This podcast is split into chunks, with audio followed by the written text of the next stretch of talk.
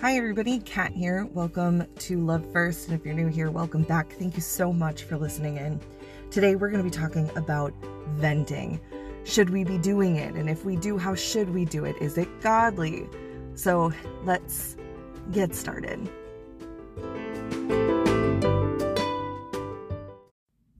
Today's scripture comes from two different verses in the same chapter, same book of the Bible.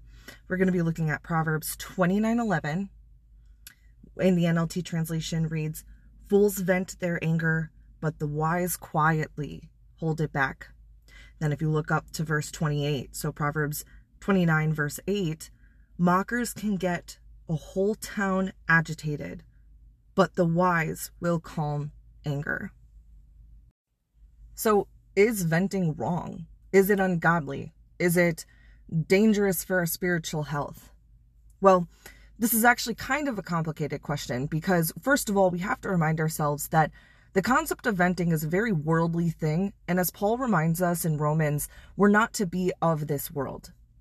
When I'm saying venting, what I mean is just pouring out all of the emotions, all of the thoughts onto usually someone else or onto a platform or what will you, where you're just spewing it all out where you feel like a bottle ready to explode and you need to let the cap off, let the steam out. You know, there's a million analogies for this, but that is what I'm talking about when we look at venting. This is going to be a difficult episode to talk about because I feel like it's not going to be received completely well. Um, but I know that I this is something I have to work on. So when I'm saying this, and with almost every episode, I'm not just saying this to tell everyone else to be better. I'm also speaking to myself. These are things that God has spoken through, spoken to me through his word, um, and through prayer that I feel led to share, right? So what I'm saying isn't you can't vent, but you know, I'm perfect. I don't vent. I vent all the time. So reading these scriptures and resonating and praying helped me see where I need to improve.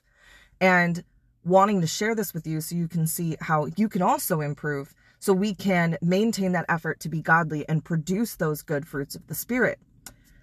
Which let's talk about the good fruits of the spirit. If we take a look this is in galatians 5 we'll take a look at the fruits of the spirit and i'm just gonna there's a list. I'm gonna say the list. Um, if you want to turn to your scripture you can or your bible you can and, and read along with me but the fruits of the spirit are as follows. Love joy, peace, patience, kindness, goodness, faithfulness, gentleness, and self control. So, when we look at these, my recommendation to you, and I'm about to do this myself in my own home, is make the list of the good fruits and put them in locations that you constantly see. So, what I'm actually about to do today is write out the list, multiple different lists, and put them by the sink, the kitchen sink, put them in my bathroom, put them on my closet door, put them on my front door, and I'm getting ready to even put one in the visor of my car. So that way I always have a constant reminder of what those good fruits are and can constantly check myself. The reason I want to talk about the good fruits of the Spirit, though, is because anything we do, if we want to know, is this godly, check the fruits of the Spirit and ask yourself, will your actions produce that fruit? Right? So remember, when we have an action, we plant a seed, and that seed will either produce a good fruit tree or a good fruit plant, or it will produce a bad fruit. Okay? So if I'm venting, I'm having a rough day at work, something's wrong, something's not resonating, I need to vent. Will my venting produce love, Will it produce joy? Will it produce peace? What about patience? Maybe kindness?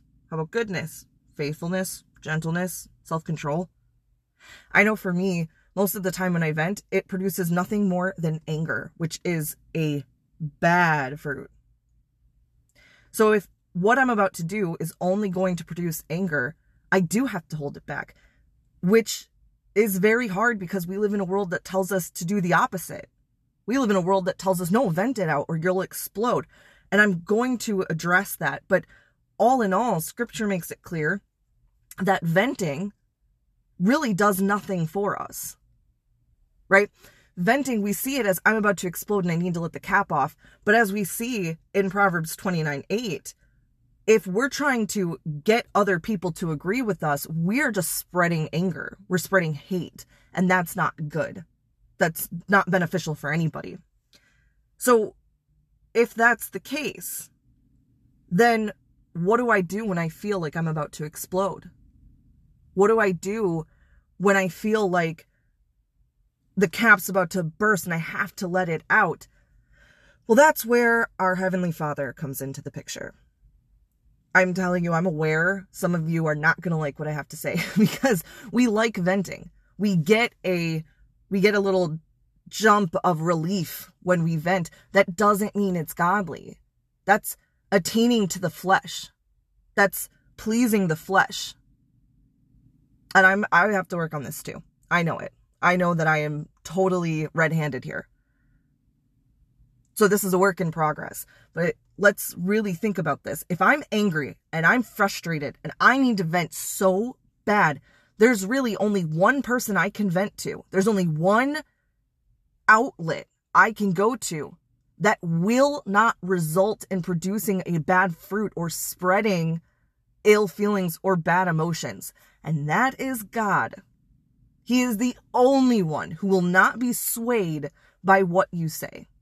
The only one that will not react with equal emotion towards the situation.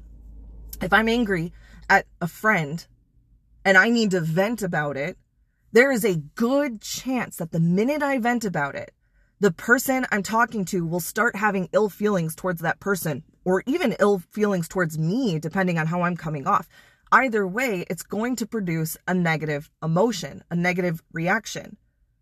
Love first is all about making love the first reaction. And that is not just in ourselves, but also in encouraging others to have love be the first reaction. So if we're venting and we're possibly making their reaction negative and a bad fruit, we have made a mistake.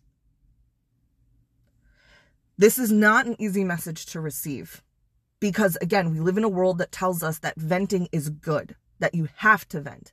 But what I'm here to say is that scripture says otherwise.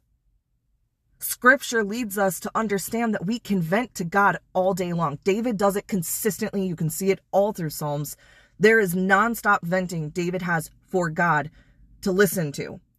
But David's not venting to other people, he's venting to God. God can't be swayed by what we say. God stays consistent. He's our rock on which we stand.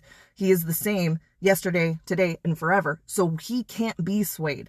We can vent to him because nothing we say will change his disposition. That's why venting is venting wrong, not when we're venting to God. I'm telling you, it is okay to pray and say, God, I'm mad. I'm furious. How dare they do this? How dare my job tell me to do this? How could they possibly think this was okay? Go to God. Tell him he's there. He'll listen. I, I promise you, God will listen to you. But when I pick up the phone or when I go to lunch with a friend and I just blast my entire co working staff and I tell them how horrible they are and I tell them all the things they're doing wrong or maybe I'm talking about my husband and I say, oh, he just can't do anything right, you know, and I'm just negative, negative, negative. That only makes negative emotion produced in the person I'm speaking to. That's not good. Worse yet, let's say I am venting about my husband. My friend could now have ill feelings about my husband because I chose to vent about him, thinking that, well, we're supposed to vent. Otherwise, we'll just explode. This is not an easy message to receive. I know that. I know this is hard. I know some of you are probably not happy with me for saying this right now. But the scripture makes it clear. When we vent, we hurt. But when we vent to God, we're talking to our heavenly, constant, unshakable, unchanging Father that's there to listen to you. Look at the Psalms. David does it all the time.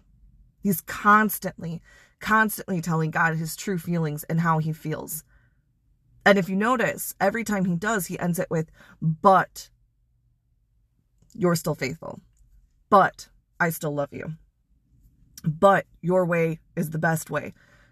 That's what we need to do. When we vent, we need to go to our Heavenly Father and we need to say, Hey, I'm mad. Here's the list of reasons why I'm mad. I'm so frustrated. But your way is better. I know this is hard to receive. I know we feel that venting has so much value, but that feeling you get when you let the cap off and you let it explode and it's not to your Heavenly Father, but to another person, that feeling is serving the flesh. It's not serving God. Now, I do want, before I just end this, I want to clarify something. There is a difference between venting and asking for wisdom, asking for guidance. Okay. If I go to a friend and I say, here's my situation, what do I do?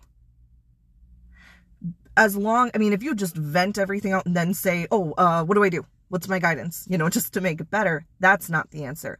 But what could be the answer is to watch your words and ask for guidance. Hey, you know, my husband and I haven't been communicating very well, and I really don't know what to do. I'm at a loss. Do you have wisdom for me? That's totally different. You can go to your brothers and sisters in Christ. You can talk to other people, get their advice, get their wisdom. But when you turn it into a production of bad fruit, you've stepped out of line. And I'm totally speaking to myself right now. I know I've done this just yesterday and this was the wake up call God needed me to see to say, it's not good. You're serving the flesh. You're doing what the world told you is okay, not what I told you is okay. And I've told you repeatedly stop producing bad fruit. Live in the spirit, not the flesh. If it feels good, it doesn't mean that it was intended by me. So resonate on this. Think about this. If we're venting, are we venting or are we asking for wisdom? And if we're not asking for wisdom, take that vent you wanted to vent out to someone else and just take it to the Father because He will listen to you. He's always listening to you. You don't have to wait for someone to pick up the other line. He's literally listening right now. Take your venting to Him, He will listen. Don't take your venting to other movable, vulnerable humans that can produce bad fruits based on the plant the seed that you planted. I again, I'm saying this to myself too. This is not pointing fingers. I'm absolutely talking to myself right now too. I hope this scripture and I hope today was beneficial for you and helping you see how we can work on our wording, how we can work on being diligent and intentional Christians.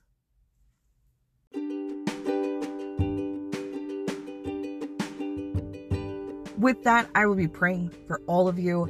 I'll be praying that the Spirit guides you, leads you, opens your heart to this, shows you when you can come to God, which, by the way, is always, and when and how to form questions to your brothers and sisters for wisdom. Thank you so much, everybody, for listening. As always, I'm wishing and praying for you all to have a blessed, fabulous day, a blessed, fabulous week from wherever you are. Thank you, and I'll speak to you all next time.